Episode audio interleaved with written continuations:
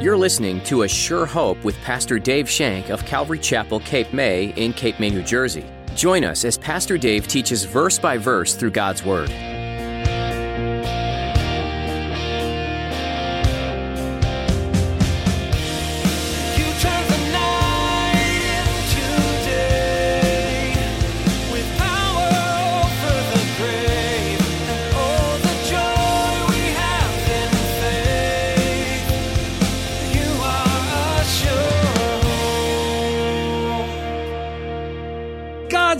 Under control.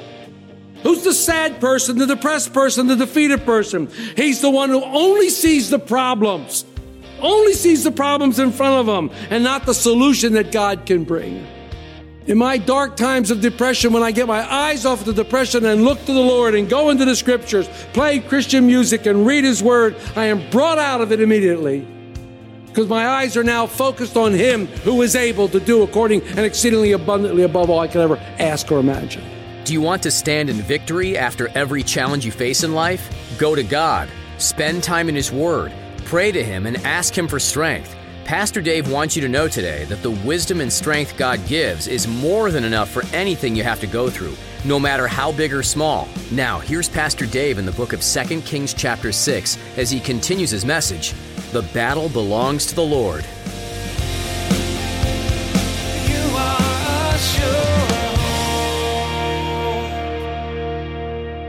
My servant, take heart, believe, have faith. Those who are for us are more than those who are against us. And I'm sure the guy's going, What? Got to be looking around like, Yo, Elisha, stop sipping the Arabian coffee, man. But Elisha knew what to do, didn't he? What did he do? Ah, he prayed. How about that? What a novel approach. Elisha prayed. Elisha prayed. He knew exactly what to do. And you know what, folks? Oh, how I wish that was my first response. Now, sometimes it is. Sometimes, man, I'm boom, I'm praying. But usually it was for somebody else. When it comes to me, I'm like, well, what am I going to do? What's going to happen? It was, it was always my first response to pray. Was always my first response to play instead of an afterthought. Elisha knew that the only thing that his servant saw were the many horses and the chariots that were surrounding him. What did he want his servant to do? He wanted his servant to get his eyes off the problem and on to the Lord. Why? Because the battle belongs to the Lord. He wanted Elisha to have faith and see a God who is stronger and mightier than any army that could ever be assembled. He wanted the servant to look up and be in awe at what was about to happen and be surrounded by even greater things. If you're in a difficulty and you're having troubles, I'm saying to you right now, brothers and sisters, with all my heart, get your eyes off of the problem, get them off of the circumstance and look to God. Keep your eyes focused on God. Why did Jesus say, let not your hearts be troubled? You believe in God, believe also in me. When you're looking at the problem, fear's going to take over your body. Because guess what? We have some major problems out there, folks. There are some problems that look like huge mountains, but to God, they are molehills. They are nothing to be handled by a wonderful living God who cares so much about you, who loves you so much that he will allow his own son to go to a cross for you. And he wants nothing more than to show himself strong on your behalf. So don't let the fear overtake you. Know that God has a control, even regardless of what it looks like. We walk by faith, not by sight. You see the situation? The first thing, oh no. What am I going to do? God's got it under control. God has got everything under control. Everything. Notice Elisha didn't pray for God to take away the situation. He didn't pray, Lord, wipe them out. David would have. King David and this David would have said, Get rid of them, God, wipe them out. Change my heart in the midst of the situation, Lord. Let me see you in the midst of this, Lord. Let me see you. Elisha wanted to increase this servant's faith, so he prayed, Open his eyes. Open his eyes, Lord. We used to sing, remember, open the eyes of my heart, Lord. Why? I want to see you high and lifted up. The Lord answers Elisha's prayer just like that. The young man all of a sudden sees mountain full of horses and chariots of fire. I would have loved to have seen his face. I want to see his face. I want to see what he did when he saw that. Did he go, can imagine what that must have looked like. Did he go, oh, we got him now? What, what did he do? I think of things like that. Can you imagine this sight? Looking up at these mountains and seeing chariots, horses and chariots are one thing, but chariots of fire? Whew. Man, that must have been incredible. Incredible. The servant was spiritually blind. The servant couldn't see spiritual things. So Elisha prayed that the Lord would open up his eyes and let him see spiritual things. The work of spiritually opening eyes is a spiritual work and it belongs to God. And God does it. Scripture says, unless you are born again, you cannot see the kingdom of heaven. And I've told you time and time again, I apply it two ways. Unless you are born again, you will not go to heaven and see it physically. And unless you are born again, you will not see spiritual things. Because unless you're born again, you don't have the Holy Spirit. And we need the Holy Spirit to see spiritual things. What a blessing it would be if we're in a situation that seems daunting and overwhelming. We're not to be able to fear, but if we could just believe that God knows and sees and that God protects his own children. God protects it like a good father always will, protects his kids. We would pray and the Lord would give us eyes to see the solution. Not the problem, that we would see the solution. And we too would see that we're surrounded by angels on every side. And nothing can befall us that God won't allow it to happen. We are surrounded all the way. Look through the scriptures, folks. Please, you know them as good as I do, or maybe even better. The Lord says to us, I will never leave nor forsake you. I'm going to complete the work I started in you. I work all things together for good. There is nothing that can separate you from my love. And I will meet all your needs according to my riches because I am a God that heals. Listen to that. We need to take that into our heart and go, yes, Lord, yes, Lord, yes, Lord, yes. I know that's a song. We need to have that in our hearts and say yes. All of God's promises are what? Yes and amen. Yes and amen. All God's promises are yes and amen. And we need to believe that. That's called faith. That's called faith. There is no fear when you're walking in the will of God. When you walk in the will of God, there is no fear. Remember, I think it was when Jesus was going up to the Feast of Tabernacles, his disciples didn't want him to go up. They were worried about him because everybody wanted to kill him. Everybody wanted to get him. But Jesus went up anyhow because he was on a divine timetable. He was on a divine timetable. He knew nothing would happen to him until his hour would come. Well, guess what, folks? You're on a divine timetable. God has the divine timetable for your life.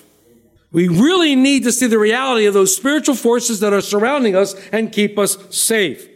Who is the person who is joyful and rejoices in all things who gives thanks? It is the person who believes in the promises of God. The person who is satisfied with the promises of God and believes in the promises of God and has them tucked away deep in their heart and is always joyful because he knows God's got it under control. Who's the sad person, the depressed person, the defeated person? He's the one who only sees the problems, only sees the problems in front of him and not the solution that God can bring. In my dark times of depression, when I get my eyes off the depression and look to the Lord and go into the scriptures, play Christian music and read his word, I am brought out of it immediately. Because my eyes are now focused on him who is able to do according and exceedingly abundantly above all I could ever ask or imagine. Paul loved the Ephesian church. He really did. I always contend that it probably was one of his most favorite. But in the beautiful book of Ephesians, which is being studied on Sunday mornings, I don't know if you're in verse 18 yet, but in verse 18, Paul prays what? That the Ephesians' eyes of their understanding would be enlightened. That the eyes of their understanding would be enlightened. I love that. Right before that, Paul prayed that God would give them the spirit of wisdom and revelation and the knowledge of Him. And now he says, and I want them to see it. I want them to see you. And he desires that they would be aware of that spiritual dimension that surrounds all of us. One of the reasons Paul was sent to the Gentiles, according to Ananias, when Jesus was talking to Ananias, was to open the eyes of the Gentiles, turning them from darkness to light, from the power of Satan to God. God will protect you. He has you right where he wants you. You are in the palm of his hand. And when I read scripture, it says nothing can take you out of that palm. Nothing can take you away. So as we've looked at this chapter, we see a God who sees, a God who knows. We have seen that a God who protects. And in the last verses, we're going to see a God who shows great mercy. A God who shows great mercy, 18 through 23. So when the Syrians came down to him, Elisha prayed to the Lord and said, strike this people, I pray, with blindness. And he, the Lord, struck them with blindness according to the word of Elisha. Now Elisha said to him, This is not the way, nor is this the city. Follow me, and I will bring you to the man whom you seek. But he led them to Samaria. So it was when they had come to Samaria that Elisha said, Lord, open the eyes of these men that they may see. And the Lord opened their eyes, and they saw that they were inside Samaria. Now, when the king of Israel saw them, he said to Elijah, My father, shall I kill them? shall I kill them? But he answered, You shall not kill them. Would you kill those whom you have taken captive with your sword and with your bow? Set food and water before them, that they may eat and drink and go to their master. Then he prepared a great feast for them. And after they ate and drank, he sent them away and they went to their master. So the bands of Syrian raiders came no more into the land of Israel. Wow. I love that. This is pretty cool. He's surrounded by this great army. He is surrounded by the army of the Lord ready to do battle. And then the Lord impresses upon him hard. He prays again. He said, blind their eyes, blind them. And the Lord blinds these men and he goes out to see them. He goes out to see them and they don't recognize him because they can't see. They probably couldn't tell if it was his voice or not, but he goes out there and he speaks to them. And you know what? Just as I read this, I'm going to call George Lucas and say, Hey, you got the force from this, the force from this, pal. Because he went out there and he did a Han Solo to him. I'm not the guy you're looking for. Go away. Thank you for those of you who've seen Star Wars. Thank you very much. George Lucas stole it from Scripture. Well, this is what Elisha does. Elisha goes out there and says, I'm not the guy. Well, where is he? I'll take you to him. oh, I love it. I love it. Again, the Lord prays that these guys would be blind. Once again, Elisha does not pray that the Lord would destroy the army. Think about that. He didn't pray that the Lord would destroy the army. Why? Because we sang, God of mercy, sweet love of mine, I have surrendered to your design. May this offering stretch across the skies and these hallelujahs be multiplied. We sang that just today. We sang that. God is a God of mercy, a God of everlasting mercy. We have received his mercy. We have not gotten what we deserved. We received this wonderful, beautiful mercy. Elisha understood the mercy of God and he goes out and meets the soldiers. He tells them that they're in the wrong place. Is he lying? No. He left the city of Dothan and came to them and he was on his way to Samaria. So he wasn't lying. So he leads them to the capital building or the capital of Samaria, which is in the northern kingdom of Israel. The king comes out and says, okay, good, let's kill him. You gotta love the king. Interesting here, the king calls Elisha father. He calls him father. Did you see that in scripture? My father, shall I kill them? Shall I kill them? And I love the fact that he's asking. See, he may be paganistic. He may be someone who worships Baal, but he knows Elisha is a man of God. He knows that he's the real thing and he better not mess around. So he shows reverence, he shows awe and respect to Elisha by calling him father. And I like that about the king. Probably saved his life. But he is double minded because we're going to read in the next chapter that he wants to chop Elisha's head off. So that's okay. Elisha's reply must have really taken the king aback. He took everything out of the king's hand and he put everything into the hand of God. And this is what we need to do with our problems. Take them all out of our hands and place them into the hand of God. That's what we need to do with our problems. The Lord was the victor here. This was a great victory for the Lord, not the king. These were not prisoners of war. They were guests. So what's the one thing you do with guests? Feed them. Feed them. Solomon, in all his glory, long before this venture, writes this in Proverbs 25, 21 and 22. You know it, but I'm going to read it to you anyhow. If your enemy is hungry, give him bread to eat. And if he is thirsty, give him water to drink. For so doing, you will reap coals of fire on his head, and the Lord will reward you. Beautiful, beautiful, beautiful words. Paul, writing to the Roman church in Romans 12, 20 and 12, 21, uses this same verse. And they represent the words of Jesus in Matthew 5 and Luke 6. Interesting. Many people read this and go, yeah, coals of fire on their head. Well, they're going to burn up. Oh man, they're going to be crispy critters. Coals of fire on their head. But that's not what it means. It doesn't mean that. In the days of Elisha, when a fire went out, they had to go to the neighbor and see if they could get some fire or hot coals that they could keep. And they would take a pot and they would put the coals in the pot. Now, where do they carry everything in those days? On their head. They would carry them on their head. Paul was telling the Romans, don't burn someone up. Warm them up. Don't burn them out. Help them out. And then he says in 1221, be not overcome by evil, but overcome evil with good. King of Israel wanted to kill the Syrians, but Elisha wants to show them kindness. He wants them to show the mercy of God. See, remember, Elisha is doing what? He's revealing to the world the character of God. This makes him a type of Christ. He is revealing to the world what God is like. He is demonstrating, manifesting, remember the study, manifesting God to these people that have never seen God. They have no idea who God is. And he's manifesting God to them by showing mercy, by showing love, by showing care. Israel's a covenant nation and the Lord fights the battles and continues to fight it. Folks, we too are a covenant nation. We're called a holy nation, a royal priesthood. We are special to him. And the Lord will fight your battles as well. And he wants to fight your battles. He wants to fight your battles. They ate and they were full and they were sent on their way. Not one of them died.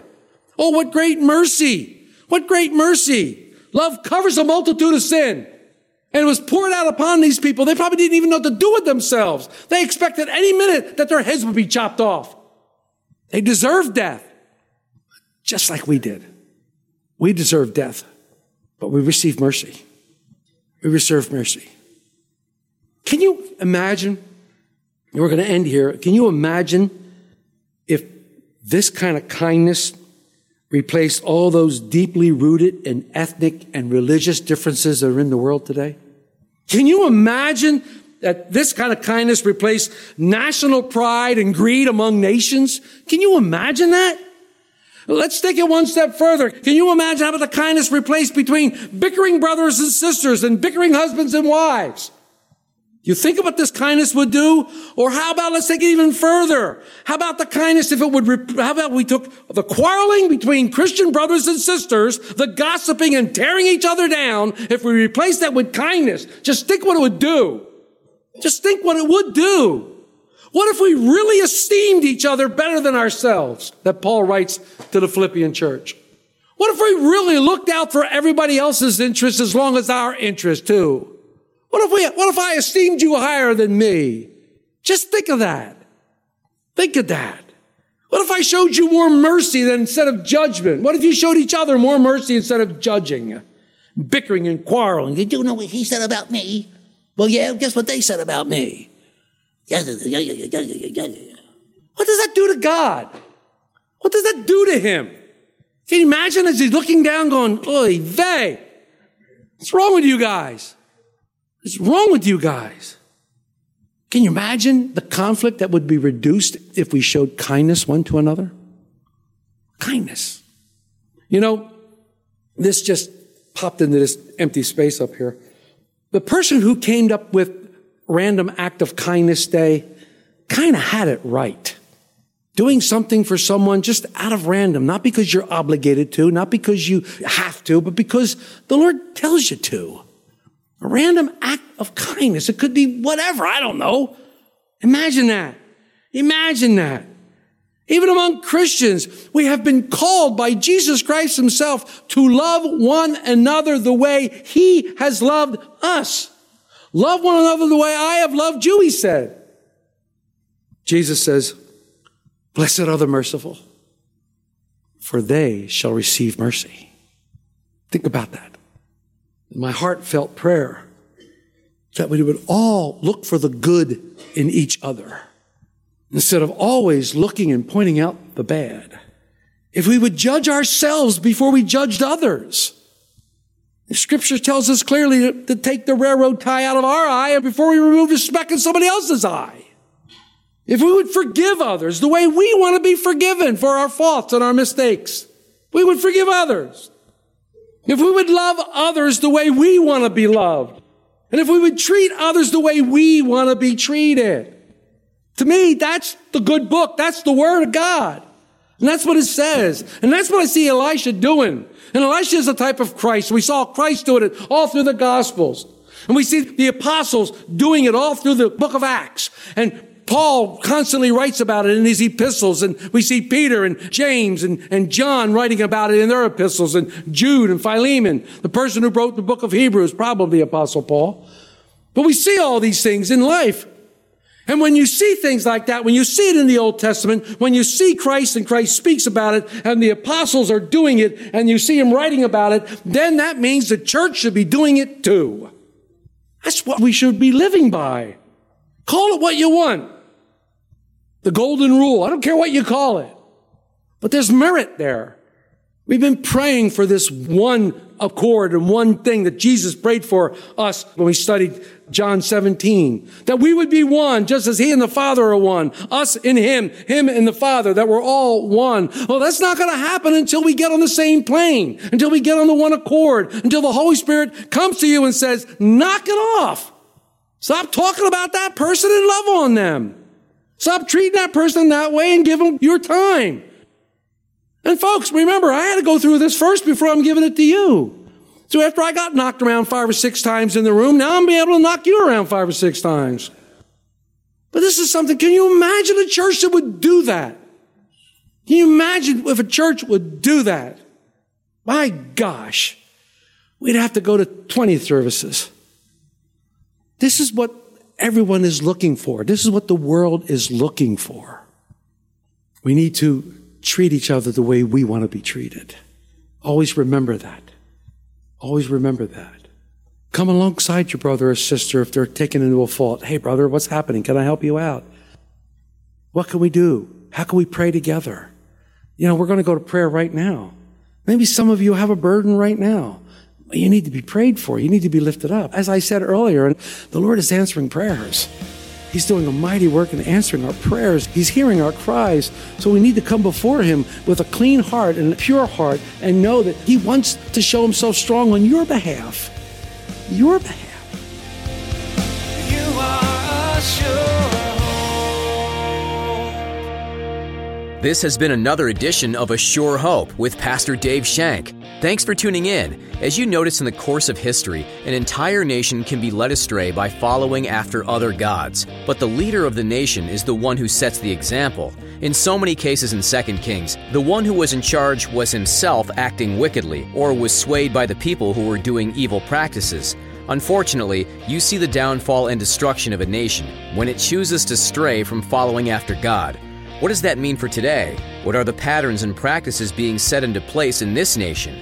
When you refer to history, it doesn't look promising, but that doesn't mean that you have to give in to societal pressures and practices. Your example of standing up against the norms could affect others around you. You never know who's observing and how they might change their own perspective based on your example. If you have any questions about what you heard today, you can reach us at 609 884 5821. Again, that number is 609 884 5821. We encourage you to keep looking to Scripture for answers about all of life's questions. We're so glad you tuned in to A Sure Hope today. If you want to hear this message again or others like it, you'll be able to find them on our website, ASureHopeRadio.com. Don't forget to join us again next time to learn more valuable lessons in 2 Kings right here on A Sure Hope.